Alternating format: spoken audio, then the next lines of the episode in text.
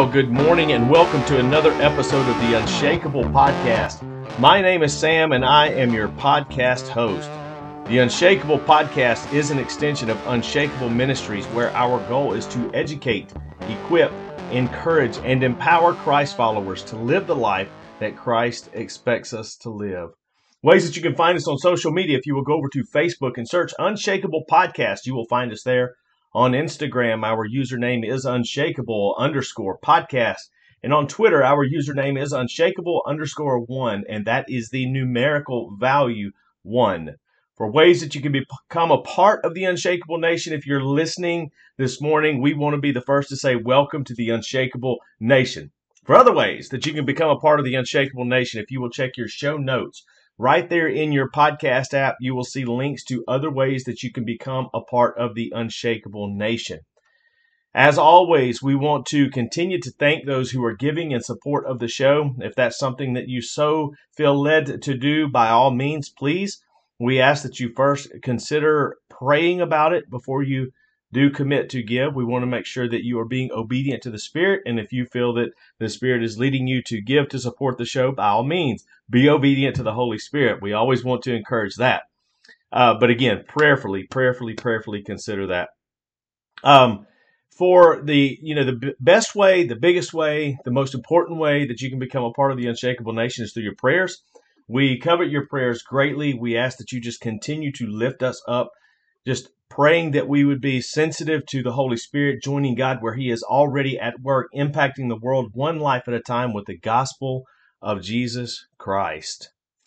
So, guys, as we dive in this week, Easter weekend is upon us. The uh, Resurrection Sunday is upon us. And, you know, I know I missed last week, and I'll go ahead and just say, hey, I'm sorry, but I'm not sorry.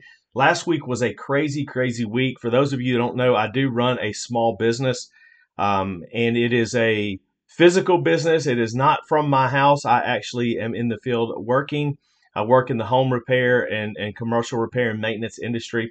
And I am out and about constantly. Last week was an extremely busy week. On top of that, we had a sick child, and uh, that that took uh, priority over being able to sit down and actually record the episode for last week. So, sorry, not sorry. That's just you know I've told you guys before. I'm just going to be honest and frank with you.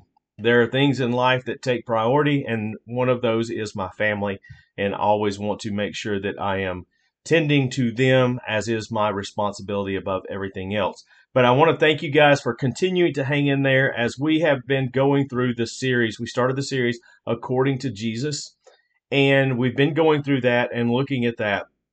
And I just want to this week, I, I want to take just a brief intermission here on on that series, just because of what this weekend represents and what this entire week has represented in the history of our faith in Jesus Christ and the history of Christianity, looking at what this week really means to us and what it really represents in the life of, of a Christ follower, of a disciple of Christ. You know, and you, the way that I look at Resurrection Sunday, I look at this entire week is, you know, we, we've already talked about this one in, in the series according to Jesus, and it's blessed are the poor in spirit. And it's really what, what that means is to recognize our spiritual helplessness. That apart from Christ, we are nothing, we have nothing, we are worth nothing apart from Christ. But you know, when I think about this week leading up to what what happens you know, um, you know, on, on, this day in history, and then tomorrow, and then the resurrection. We see, and I think a great representation is again. There's there's a lot of cinematography that goes into that, and I don't think we will ever know what Christ actually physically went through for us. But I think when you watch the movie The Passion of the Christ, I think that gives us a sense of visual representation uh, to see a little bit of what Christ went through. But when we look at this and we see how Christ was treated, you know, we we can't get wrapped up and caught up in the the persecution that that he went through, the the torment that he went through. Yes, that's that is all a part of it, but we have to understand the reasoning behind that, why he had to go through what he went through. And when you look at the history of mankind from the fall of man in Genesis we see what this caused, and it caused this separation between God and man. And when this separation was created, there, there, there had to be a medium, there had to be a gap that was filled, there had to be a bridge to get us back to that relationship with God that, that we were meant to have from the very beginning of creation with the Father. And that's what we see in Christ is the perfect representation of the Father.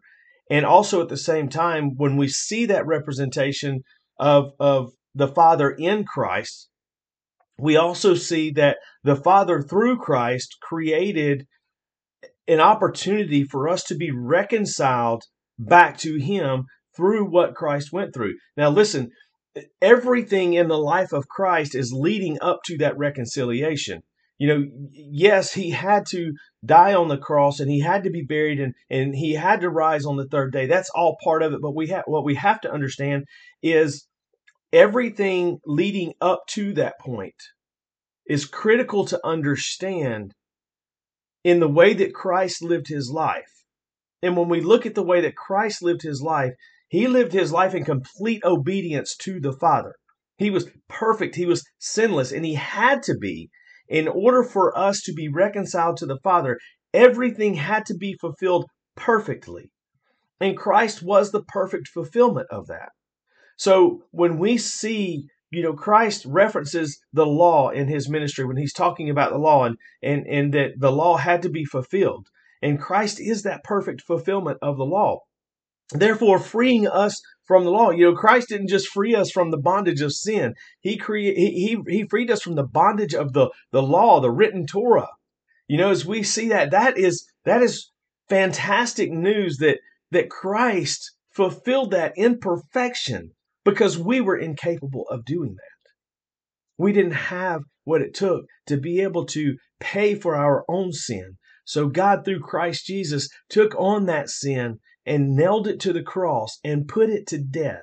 He finished it, He fulfilled it right there on the cross. Why? Because He loved us that much. We see that throughout all of Scripture that God shows his love towards us. And, and we see what Romans 5 8 says it says that God loved us in this, that while we were lost in our sin, while we were separated from God and there was nothing that we could do to get back to God, while we were lost, Christ came and died for us. This is how God demonstrated his love towards us. That he, in his love, took care of that sin debt. He paid it for us. He made a way when there was no way. And, and I've said this before and I will continue to say it. You know, I, I don't know how theologically anyone could stand in this place that says that Christ was God's plan B. I don't know how you can see that when you see the, the, the prophecies of Christ throughout the Old Testament leading up all the way to the New Testament, you see all of these prophecies. You can clearly see through this that Christ wasn't plan B.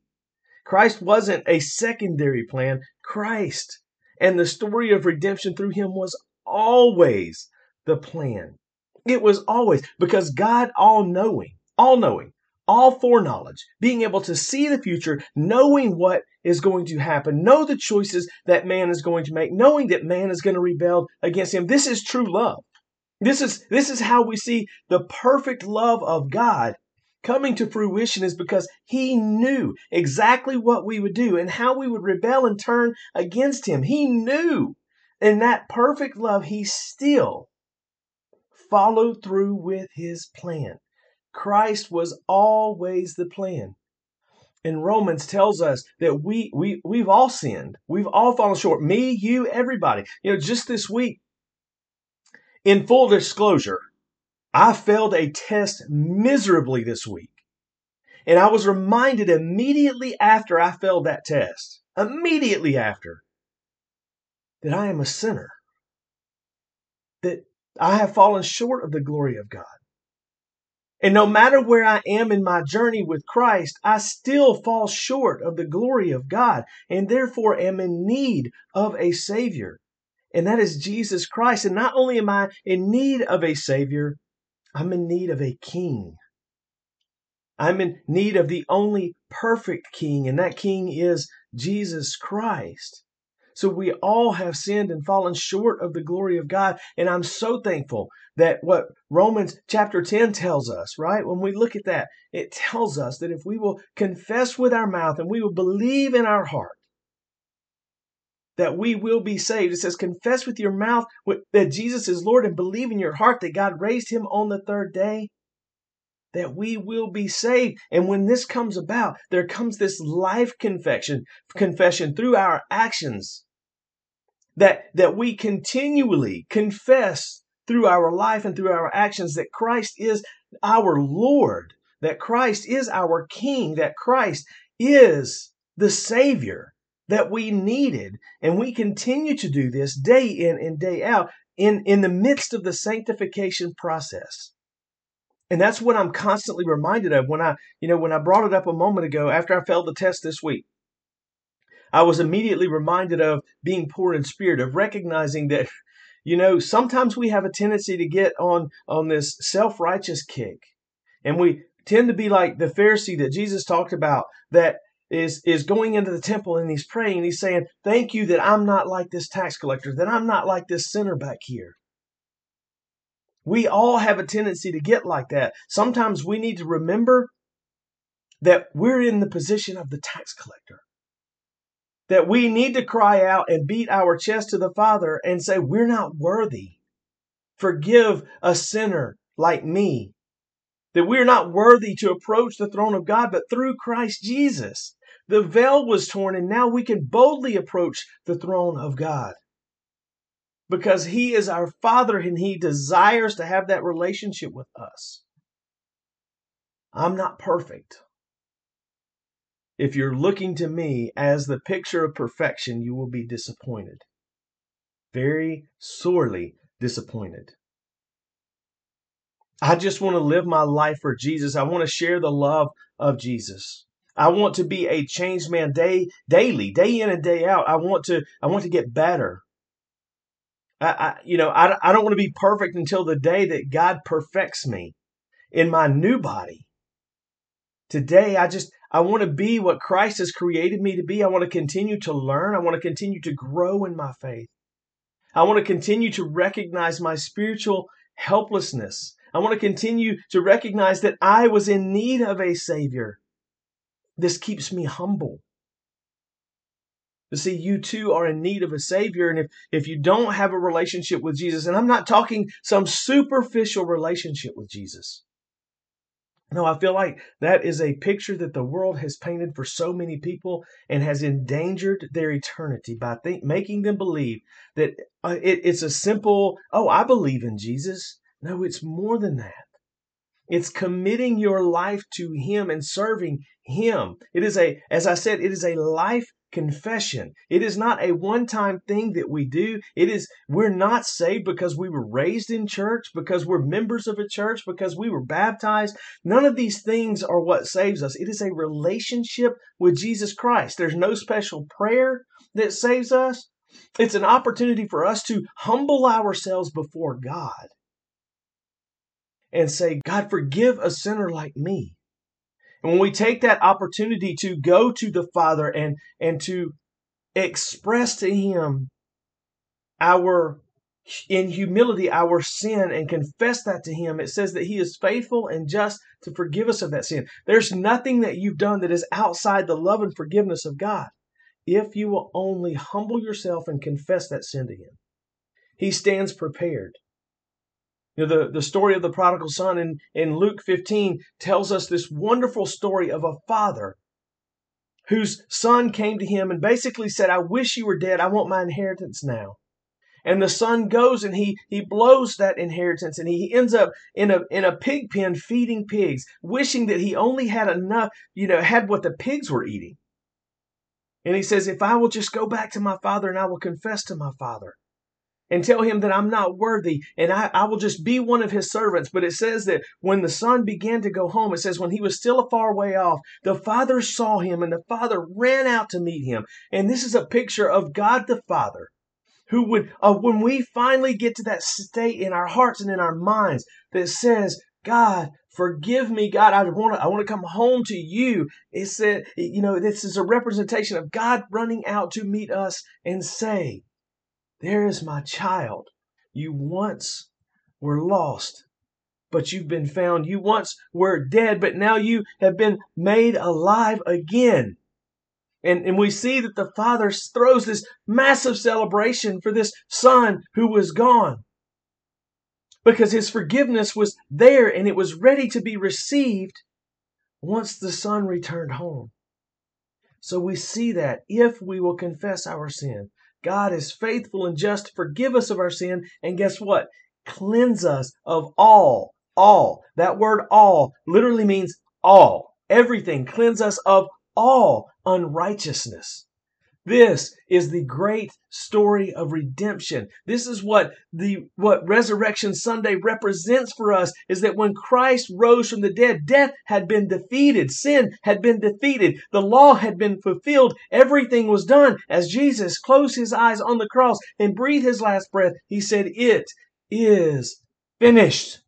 And when he ascended to the Father, this was a symbol of the fact that he is now an intercessor for us to the Father. The Father no longer looks on us and sees our sin and, and everything that we're guilty of, our filthiness. No, what he sees is, is the, the blood of his Son covers us. This is the blanket of forgiveness through Jesus Christ, what was offered. The debt was paid. So we no longer have to, we no longer owe that debt. And because of that, Christ, in paying that debt and redeeming us and reconciling us back to the Father, also granted us eternal life with the Father. This is the story. This is Resurrection Sunday. And this is what it represents in the life of a Christ follower. Let us not go into this weekend lighthearted you know, I think so many times that's we grow cold and indifferent to what this really represents.